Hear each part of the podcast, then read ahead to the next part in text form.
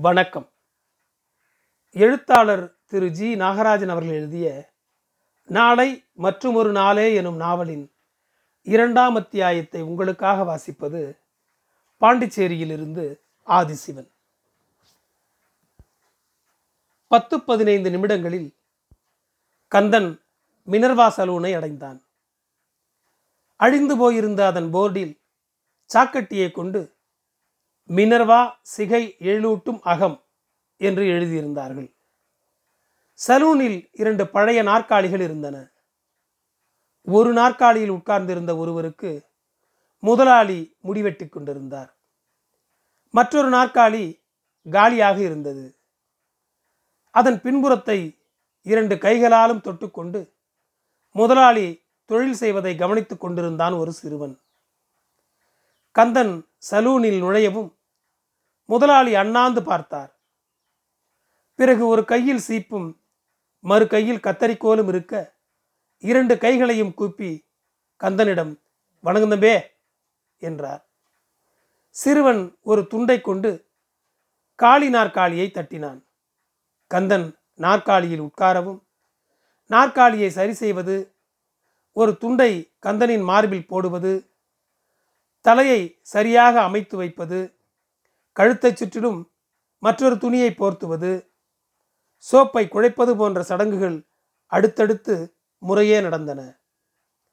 சிறுவன் கந்தனின் முகத்தை வழிக்க ஆரம்பிக்கவும் கந்தன் ஓரிரு தடவைகள் சிறுவன் முகத்தை நேரிலும் கண்ணாடியிலுமாக பார்த்தான்.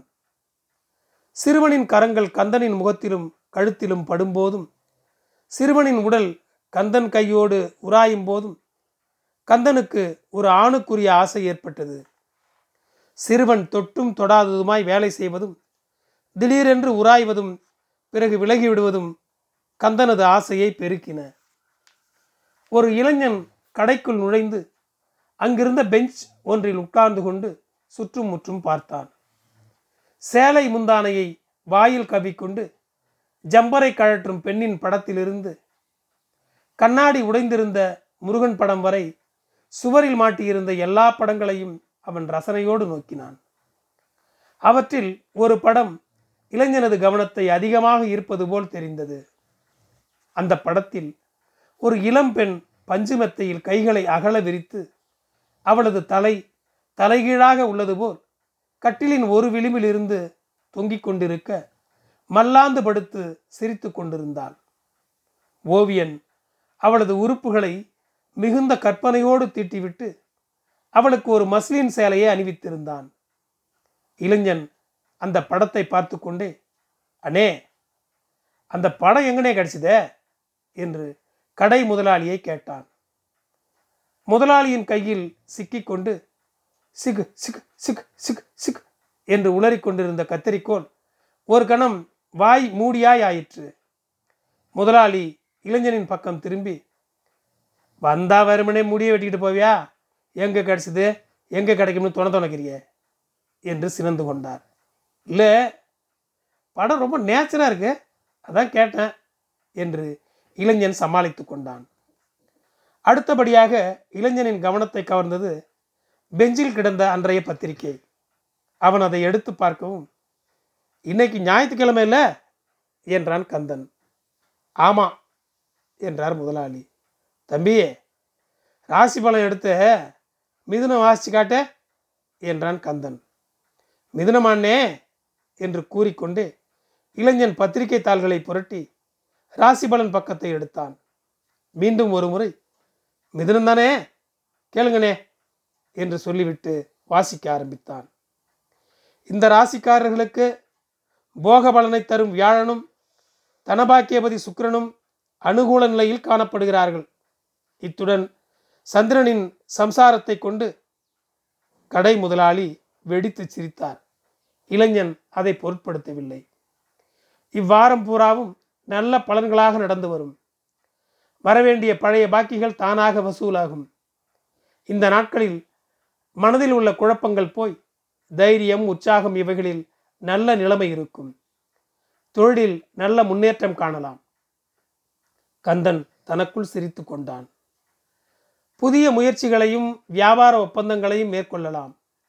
இந்த ராசிக்காரர்களுக்கு சந்திராஷ்டம் தினங்கள் ஞாயிறு மாலை ஆறு இருபத்தெட்டு முதல் திங்கள் பகல் பத்து நாற்பத்தேழு முடிய உண்டு.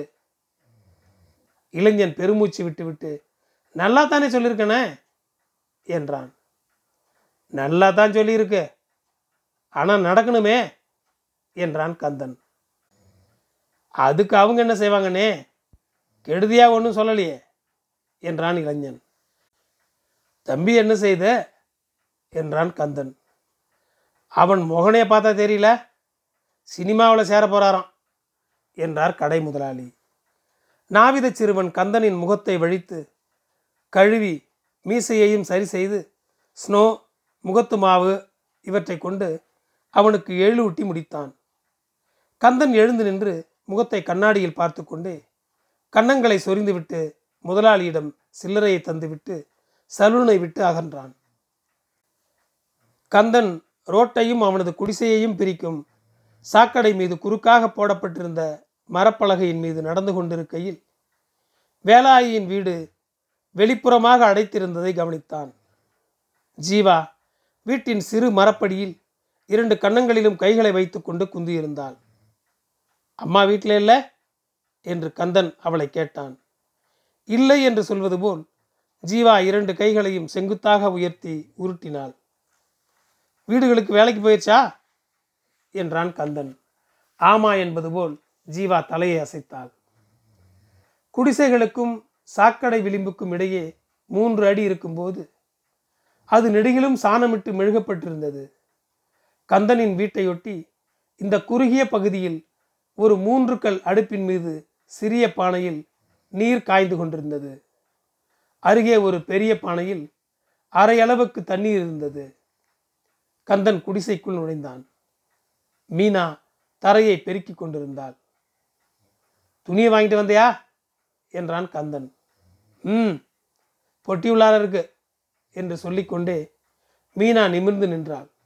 ம் கூட்டு என்றான் கந்தன். அவள் மீண்டும் குனிந்து பெருக்க ஆரம்பிக்கவும் அவன் அவள் பின் சென்று அவளைப் போலவே வளைந்து அவளை பின்புறத்திலிருந்து அணைத்தான். ம் விடுங்க. இப்பெல்லாம் என்ன? இப்படி கால நேரத்தில். கந்தன் சற்று விலகி நின்று கைகளை பின்புறமாக கட்டி கொண்டான். அதுவும் கதவை வேற திறந்து கிடக்கு. என்று தொடர்ந்தாள் மீனா. கதவை வேணா அடைச்சிடுறேன் என்று சொல்லிக்கொண்டே கந்தன் கதவை அடைத்து தாளிட்டான். ஆனால் வெளிச்சம் இல்லாட்டி எப்படியோ இருக்கு. என்று சொல்லிக்கொண்டு ஒரு தீக்குச்சியை கிழித்து இரண்டு பொடி மெழுகுவத்திகளை கண்டுபிடித்து மற்றொரு தீக்குச்சியை கிழித்து அவற்றை பற்ற வைத்தான். ஒரு ஓரமாக நிறுத்தி வைக்கப்பட்டிருந்த அவை திருதிருவென்று முடித்தன ஆடைகளையும் தலைமுடியையும் சரி செய்து கொண்டிருந்த மீனா பட்ட பகலே இது என்ன அட்டகாசம்? என்றார். உண்மையை சொல்லட்டுமா? இன்னைக்கு காலையில் நம்ம வீட்டு முன்னால் ரெண்டு நாய்கள் ஒன்றை ஒன்று விரட்டிக்கிட்டு போச்சு. என்று சொல்லிவிட்டு கந்தன் சிரித்தான். ஆமாம் உடனே நினப்பு வந்துச்சாக்கா?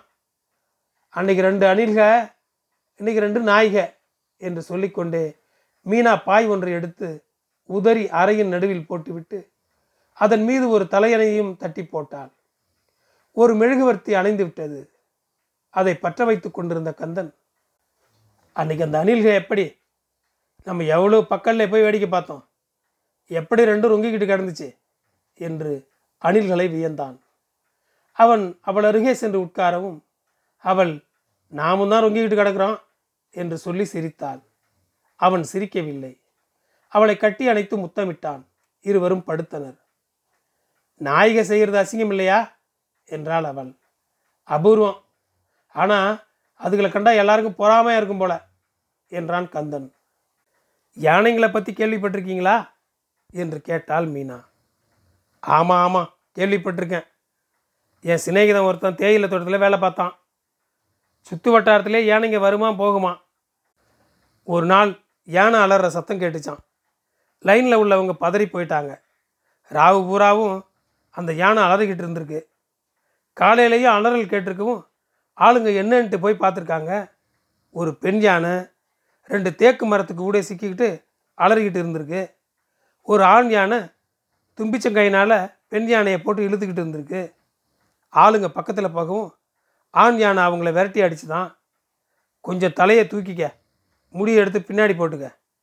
அப்புறம் என்று கேட்டால் மீனா. ஆளுங்க தூரத்தில் இருந்துக்கிட்டே வேடிக்கை பார்த்துருக்காங்க. நாள் பூரா ஆண் யானை இழுக்கவும் பெண் யானை அலறவுமா இருந்திருக்கு. ஐயா மெல்ல. சரி மெல்லத்தான். கதையை முழுக்க கேட்கலையே. அடுத்து நான் காலையிலே தான் அலறல் நின்றுதான் லைன் ஆளுங்க என்னன்ட்டு போய் பார்த்துருக்காங்க. பெண் யானை செத்து கிடந்தது. ஆண் யானையை காணும். கன்றாவி என்றாள் மீனா. அப்போ மறந்துடு என்றான் கந்தன். எதை? யானைகளை மறந்துடு. அடில்களை நினச்சிக்க. கந்தன் மீனாவை தன் பக்கம் திருப்பி முகத்தை அவளது மார்பில் புதைத்து கொண்டான். ஆமாம் ஒன்று கேட்கணுன்ட்டு தோணுதே. என்றான் கந்தன். என்ன? நைட்டில் அக்கா வீட்டுக்கு கண்டவனெல்லாம் வர்றானே? அப்பவும் ரொங்கி கிடந்திருக்கியா? அக்கா வீட்டுக்கு கண்டவங்கெல்லாம் ஒன்றும் வர்றதில்ல. ஏகதேசமாக டீசெண்டானவங்க தான் வருவாங்க. அதுவும் காலேஜ் ஸ்டூடெண்ட்ஸ் வந்தால் குஷியாக இருக்கும்.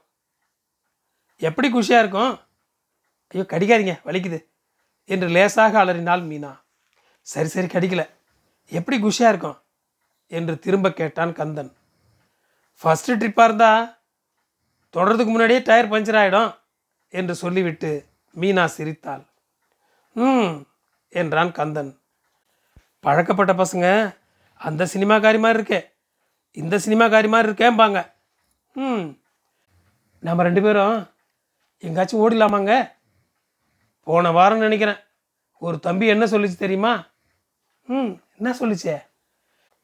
என்னை பொம்பளைன்னுட்டு நினச்சிக்கிட்டு நீ ஆம்பளை மாதிரி நடந்துக்கோன்னுச்சு என்று சொல்லிவிட்டு மீனா சிரித்தார் ம் ஒரு வாட்டி ஒரு பெரிய மனுஷன் வந்தான்.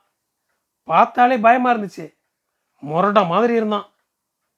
என் காலை நல்லா சோப்பு போட்டு கழுவிட்டு வர சொன்னான்.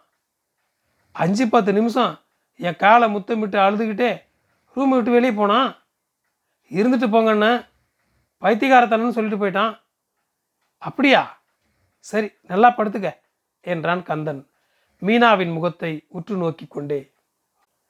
சமயத்தில் அந்த போக்கிரியை கொண்டு போடலாமான்னு தோணுது. ஆனால் உன்னை தந்தான்னுட்டு தான் சும்மா இருக்கேன் என்றான். அவர் சொந்தத்தில் கார் வச்சிருக்காராமே.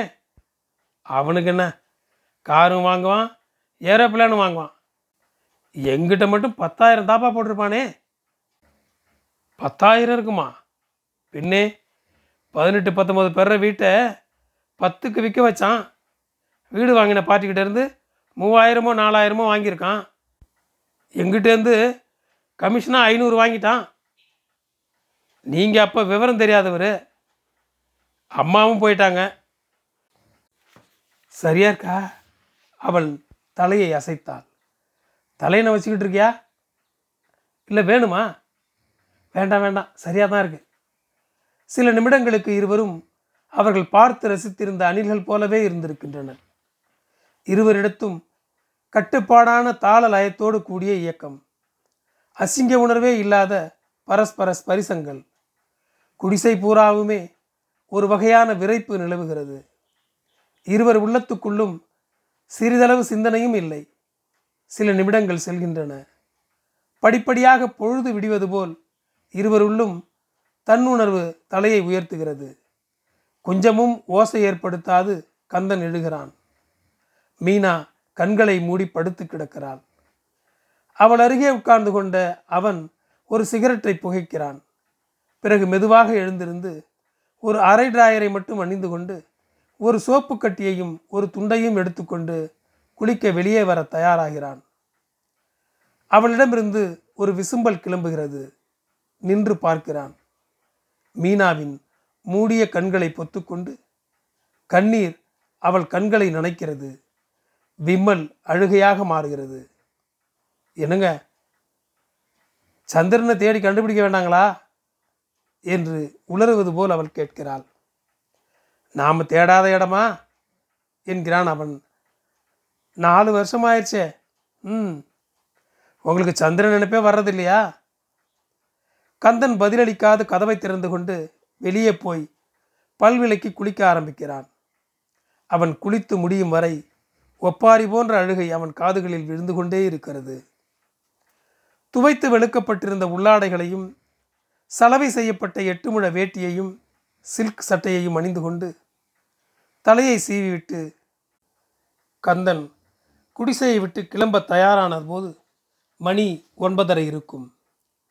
மீனா ஆடைகளை சரி செய்து கொண்டு ஒரு ஓரமாக படுத்திருந்தாள். கந்தன் உரையோடு கூடிய தனது ஸ்பிரிங் கத்தியை கூரையில் ஒரு இடத்திலிருந்து எடுத்து இடுப்பில் சொருகவும் அது எதுக்குங்க? என்றாள் மீனா. சும்மாதான் என்று கூறிவிட்டு கந்தன் காலனியை அணிந்து கொண்டே வர்றேன் என்றான். மீன் வந்துச்சே வாங்கினேன் மீன் குழம்பு வைக்கிறேன்.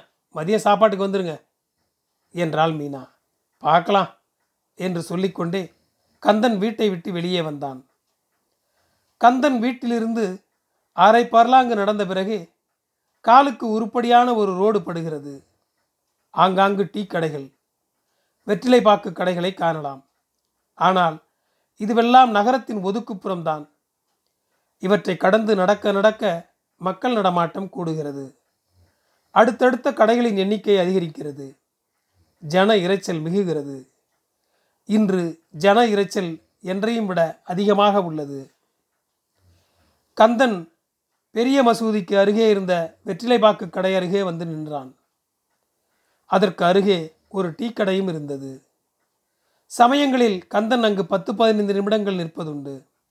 அந்த நேரத்தில் அவனுக்கு வேண்டியவர்கள் சிலர் அங்கு வருவார்கள். கடைக்கு அருகே தரையில் ஆண்களும் பெண்களுமாக பத்து பன்னிரண்டு பேர் உட்கார்ந்திருந்தனர். அநேகமாக ஒவ்வொருவர் பக்கத்திலும் ஒரு அலுமினிய அல்லது பித்தளை தூக்கு இருந்தது. அவர்கள் பேசிக்கொண்டிருக்கவில்லை. அரை பாக்கு ஒரு வெத்திலை ஒரு கிள்ளு புகையிலை இவை சிலர் வாய்களில் வதைபட்டு ஒரு ஓரமாக ஒதுங்கி கிடந்தது. ஒருத்தியை தவிர எல்லோரும் சற்று வயது வந்தவர்கள். ஒரு மணி அல்லது ஒன்றரை மணி முன்னதாக வந்திருந்தால் முப்பது நாற்பது பேர் உட்கார்ந்து கொண்டும் நின்று கொண்டும் உறக்க பேசிக்கொண்டும் இருப்பதை கண்டிருக்கலாம். அவர்களெல்லாம் கட்டிட வேலை செய்யும் கூலிக்காரர்கள். கட்டிடங்கள் கட்டுவோரும் கான்ட்ராக்டர்களும் அங்கு வந்து கூலிகளை வேலைக்கு அமர்த்தி செல்வது வழக்கம். குருசாமி கொத்தனார் வந்தாரா? என்றான் கந்தன் கடைக்காரரிடத்தில். குருசாமி அண்ணனா அவர் ஏது இப்போ இங்கே வர்றாரு? அவர் மச்சினம் தான் இப்போ வந்து போச்சே. பெரிய வேலை போல இருபது முப்பது ஆளுங்களை கூட்டிக்கிட்டு போச்சே என்றார் கடைக்காரர். இதற்குள்ளாக எந்த விதமான முன்னறிவிப்பும் இல்லாமல் தேதி பத்தாகல வியாபாரம் மசுறு கணக்காக இருக்குது. இன்னும் கொஞ்ச நாளில் சடங்கு செத்தொழிய போகிறாங்க என்று உறக்க ஆரிடம் கூறினான் டீ கடை சேட்டன். அப்படித்தான் தெரியுது என்று சேட்டனை ஆமோதித்தார் வெற்றிலை பாக்கு கடைக்காரர். இப்பெல்லாம் கசாயம் வைக்கிறது இல்லையா? என்றான் கந்தன் வெற்றிலை பாக்கு கடைக்காரரிடத்தில். இல்லை என்பது போல தலையை அசைத்துவிட்டு இன்னைக்கு ஏதோ மாநாடு போல என்று அவராகவே சொல்லிக்கொண்டார் கடைக்காரர். மூளைகட்ட சனங்க. போலப்ப பார்த்துக்கிட்டு வாங்களா? அதை விட்டுட்டு அவன் வாழ்க இவன் வாழ்கன்னு தொண்டை தண்ணி வத்த கூச்சல் போடுறாங்க என்று எரிச்சலில் விழுந்தான் டீ கடை சேட்டன். தரையில் உட்கார்ந்திருந்த கூலிக்காரர்கள் புளிச் புளிச்சென்று எச்சிலை துப்போதும் கனைப்பதுமாக இருந்தனர். கோட்டும் வேஷ்டியும் அணிந்து கொண்டு கையில் ஒரு குடையுடன் நடுத்தர வயது மனிதர் ஒருவர் வந்தார். அவரை கண்டதும் கூலிக்காரர்கள் எழுந்து நின்றனர். ஒரு கிழவனும் கூட எழுந்து நின்றான். ஒரு பதினைந்து வயது சிறுமியும் எழுந்து நின்றாள். கிழவனின் கால்கள் படபடத்தன. குடைக்காரர் எல்லார் மீதும் நோட்டமிட்டவாறே சிறுமியையும் கிழவனையும் தள்ளி நிற்கச் சொல்லிவிட்டு மற்றவர்களிடத்து சரி வாங்க என்றார்.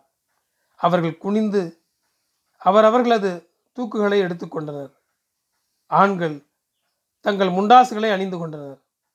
பெண்கள் சேலையின் ஒரு பகுதியை கொண்டு தலையை மூடிக்கொண்டனர் லேசாக சிரிப்பொலி கேட்டது. அவர்கள் பேசிக்கொண்டே குடைக்காரர் பின்னால் நடந்தனர். ஆட்டுச்சந்தை மாட்டுச்சந்தை மாதிரி மனுஷ சந்தை தான் என்று விட்டு சிரித்தான் சேட்டன்.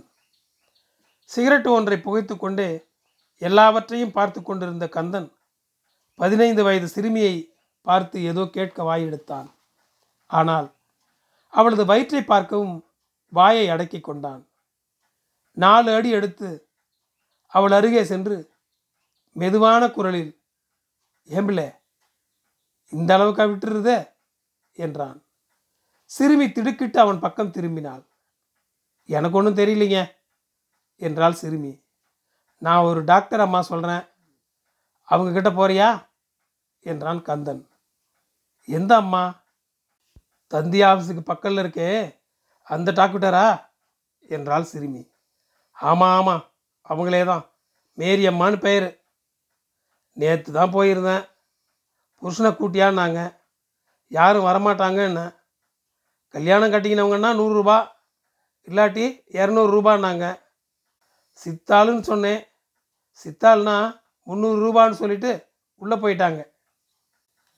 ஒரு நெல்லிக்காயை சுவைத்து கொண்டே ஏழு வயது சிறுமி ஒருத்தி ஓடி வந்தாள். தரையில் மீண்டும் உட்கார்ந்து விட்ட கிழவனின் கையை பிடித்து கொண்டு வாங்க தாதா வீட்டுக்கு போகலாம் என்றார். அவன் ஒரு கையை சிறுமி பிடித்திருக்க மறு கையை தரையில் ஊன்றி எழுந்திருந்தான். அவன் கால்கள் நடுங்கின.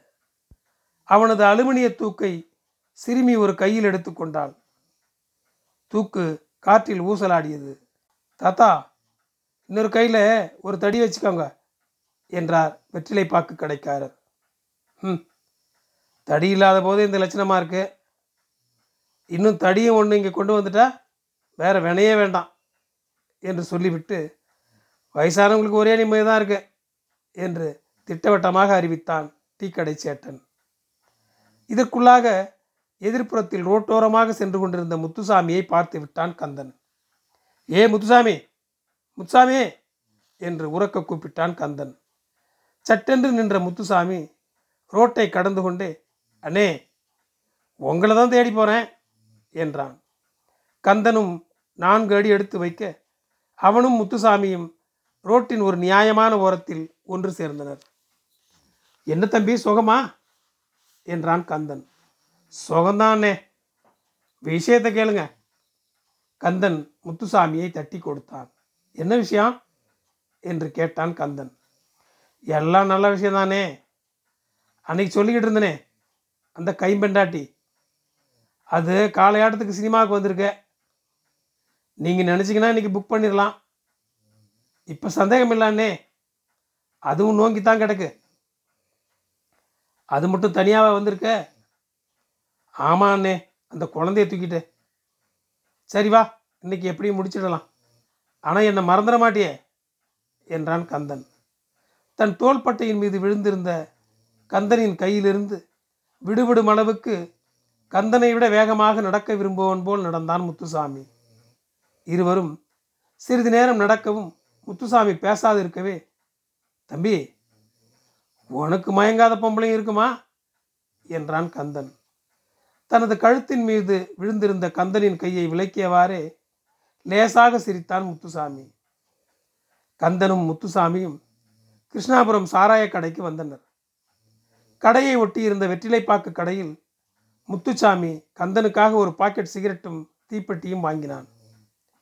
கடைக்கார சிறுவன் முத்துசாமி கொடுத்த ஒரு ரூபாய் தாளை பெற்றுக்கொண்டு ஒரு காலி தகர பெட்டியை சத்தம் ஏற்படும் வகையில் அப்படியும் இப்படியும் திருப்பிவிட்டு சில்லற இல்லை.